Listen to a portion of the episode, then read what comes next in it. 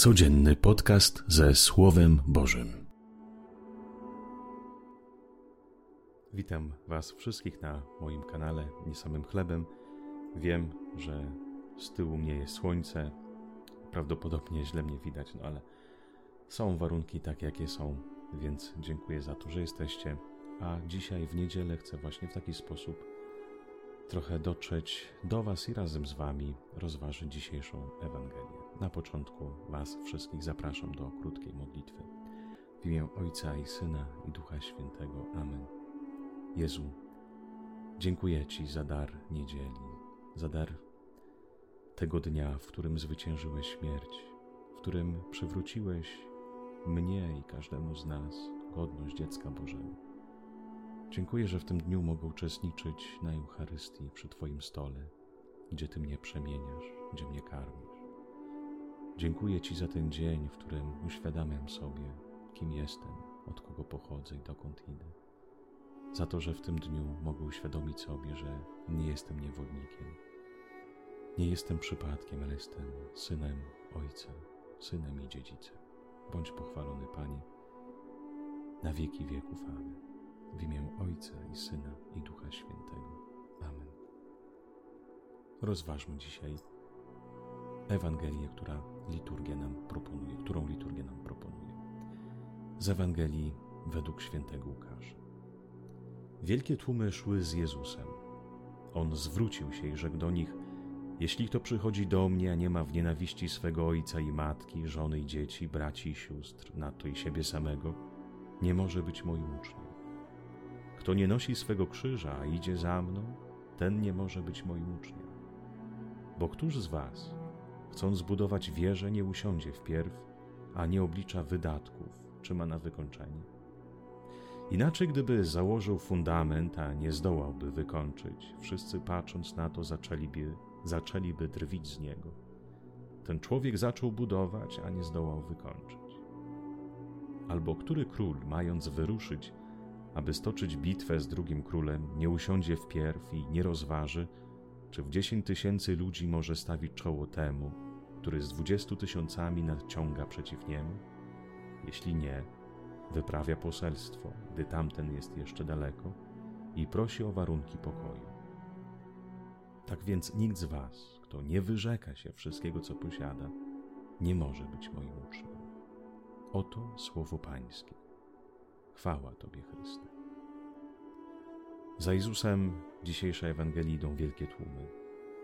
Wiemy, że te tłumy są tylko na chwilę, bo kiedy dojdzie do tego ważnego momentu, kiedy Jezus będzie wchodził do Jerozolimy, kiedy cała otoczka będzie bardzo gorąca i już będzie miał wiele przeciwników, to ten tłum ucieknie.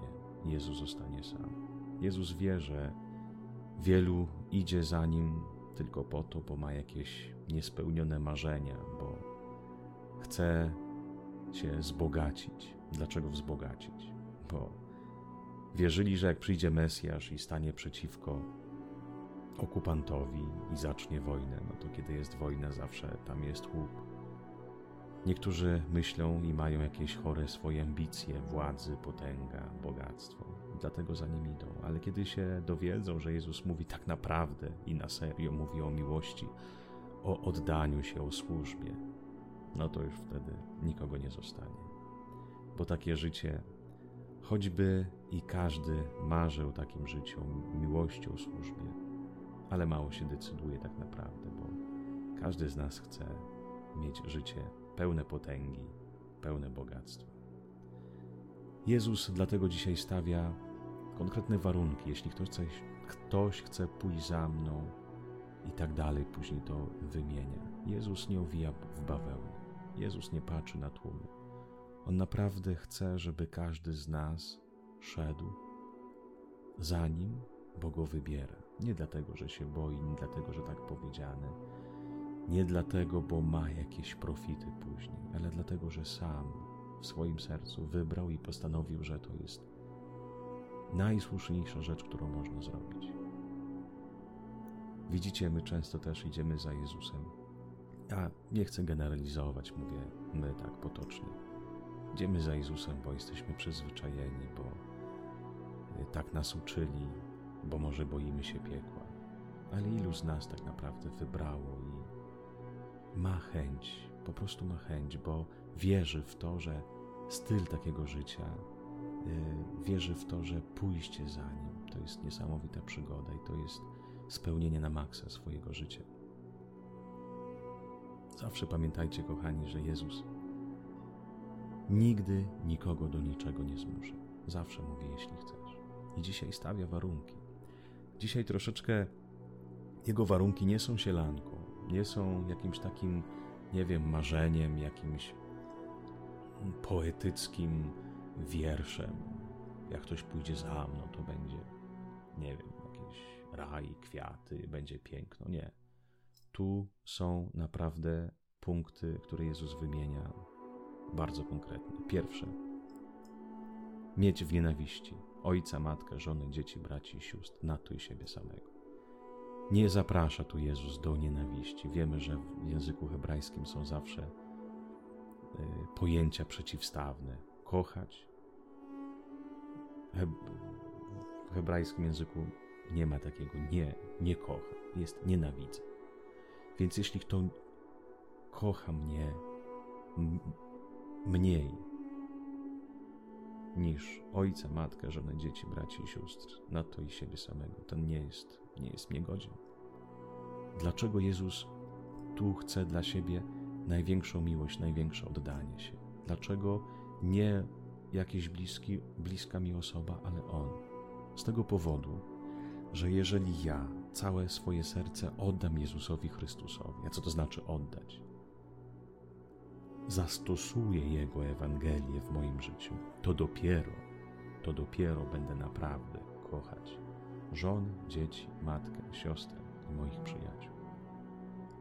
Bo inaczej jest ryzyko, że moja miłość przerodzi się w coś chorego, że zamiast kochać, to ja będę wysysać od innych energii. Tak często nieraz jest. Nie wiem, dzieci stają się przedmiotem zaspokajania potrzeb matki czy ojca.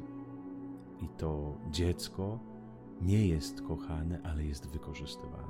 Ile nieraz możemy spotkać w rodzinach 20 lat chłopak czy dziewczyna i nadal jest z mamą, nadal jest tatą, bo mama i tata nie potrafi wypuścić go w świat. Trzymają go mocno, bo nie wyobrażają swojego życia bez dziecka. Takim sposobem właśnie trują życie dziecku. Ile jest też może takich, wiecie, przyjaźni toksycznych, że Ty jesteś po to, żeby w, y, wypełniać moją pustkę, żeby leczyć moje złamane serce. Nie daje się temu drugiemu człowiekowi wolności, nie daje się prawa do odmiennego zdania. Nie, Ty musisz być taki jak ja wymarzyłem sobie. Jest dużo miłości, które niszczą. Chyba każdy z nas może zobaczyć w swoim własnym życiu, ile my bardzo kochamy drugich. Nam się wydaje, że naprawdę byśmy oddali życie, ale tą swoją miłością nieraz wyniszczamy drugiego człowieka. Bo ten drugi człowiek w jakiejś mierze zawsze się staje dla nas pokarmem, żeby, żeby nasycić, żeby wypełnić moją pustkę, jakieś moje zranienie. Jezus mówi: Musisz mieć najpierw w nienawiści, w sensie zacznij zgłębiać Ewangelię, zakochuj się we mnie, w moim, w mojej dobrej nowinie, w tym, co ja proponuję, bo jeżeli na serio wejdziesz w to życie, które ja Ci proponuję, to naprawdę nauczy się kochać. A wiemy, że jak ktoś wchodzi w życie Ewangelii, ten uczy się przede wszystkim czego? Być darem, służyć dla innego, otwierać się na drugą osobę, dostrzegać drugą osobę człowiek zaczyna powoli, powoli naprawdę kochać. Nie widzieć tylko przez pryzmat swoich zranień, swoich, swoich głodów, ale rzeczywiście dostrzec drugą osobę. Drugi punkt. Kto nie nosi swego krzyża, idzie za mną, ten nie może być moim uczniem.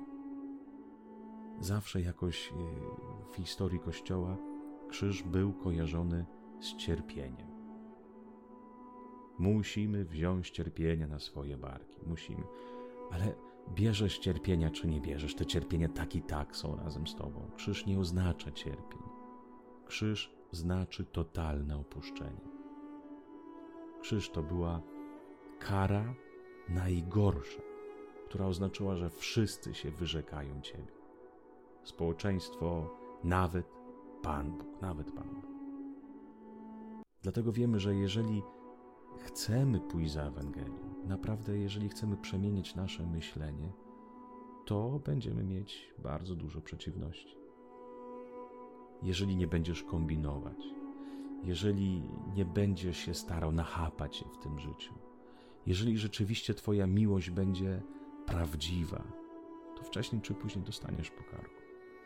Wcześniej czy później y, Ty nie będziesz potrzebny drugiemu człowiekowi. Jeżeli będziesz mówił prawdę, jeżeli będziesz szukał pokoju, jeżeli będziesz y, szukał dobro drugiego człowieka, no to będziesz niewygodny dla tych, którzy, rząd, którzy rządzą, którzy pragną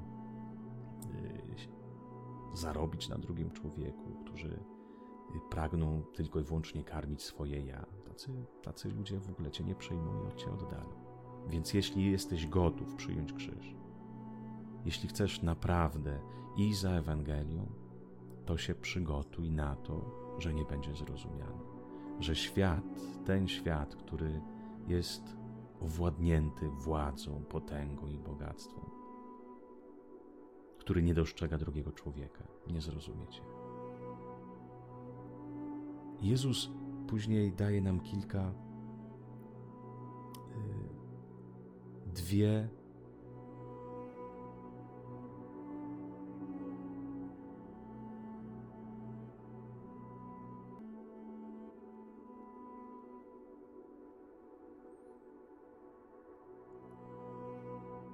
Jezus nam daje dwa porównania.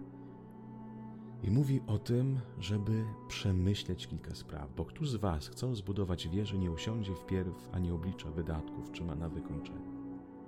Jezus zaprasza do, do rozeznania. Jak ważne jest rozeznanie, żeby usiąść i po prostu przemyśleć, przeliczyć nieraz sobie, czy ja naprawdę idę w dobrym kierunku czy to, co robię, jest rzeczywiście na przykład miłością, czy to, co robię, rzeczywiście dobrem.